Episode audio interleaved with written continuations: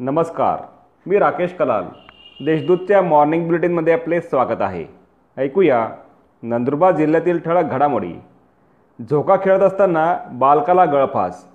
झोका खेळत असताना गळफास लागल्याने नऊ वर्षीय बालकाचा मृत्यू झाल्याची घटना शहादा येथे घडली.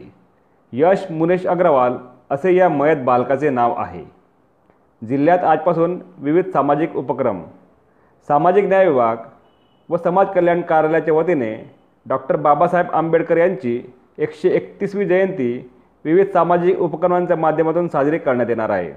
जिल्ह्यात अनुसूचित जाती व नवबौद्ध मुलींच्या शासकीय निवासी शाळेत सामाजिक समता कार्यक्रमाचे आयोजन करण्यात आले आहे. बोरद विविध कार्यकारी सोसायटीची निवड बिनविरोध.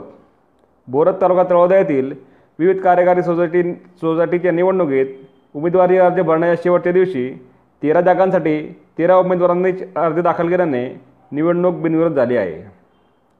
जिल्ह्यात शस्त्र व जमावबंदी नंदुरबार जिल्ह्यातील कायदा व सुव्यवस्था अबाधित राहण्यासाठी जिल्हा दंडाधिकारी मनीषा खत्री यांनी दिनांक एकोणावीस एप्रिलपर्यंत शस्त्र व जमाबंदी आदेश जारी केला आहे. आदेशाच्या भंग करणाऱ्या विरोधात कारवाई करण्याचा इशारा देण्यात आला आहे. जिल्ह्यात आठवडाभर तापमान वाढण्याची शक्यता. भारतीय हवामान खा खात्याने दिलेल्या अंदाजानुसार वातावरणात कमी झालेल्या आर्द्रतेमुळे जिल्ह्यात पुढील पाच ते सात दिवस तापमान चाळीस ते चौवेचाळीस अंश सेल्सिअस दरम्यान राहण्याची शक्यता वर्तवण्यात आली आहे. मंगळवारी जिल्ह्यात सर्वाधिक त्रेचाळीस पॉईंट आठ अंश सेल्सिअस तापमानाची नोंद करण्यात आली होती. या होत्या आजच्या ठळक घडामोडी. अधिक माहिती आणि देश विदेशातील ताज्या घडामोडींसाठी देशदूत डॉट कॉम या संकेतस्थळाला भेट द्या.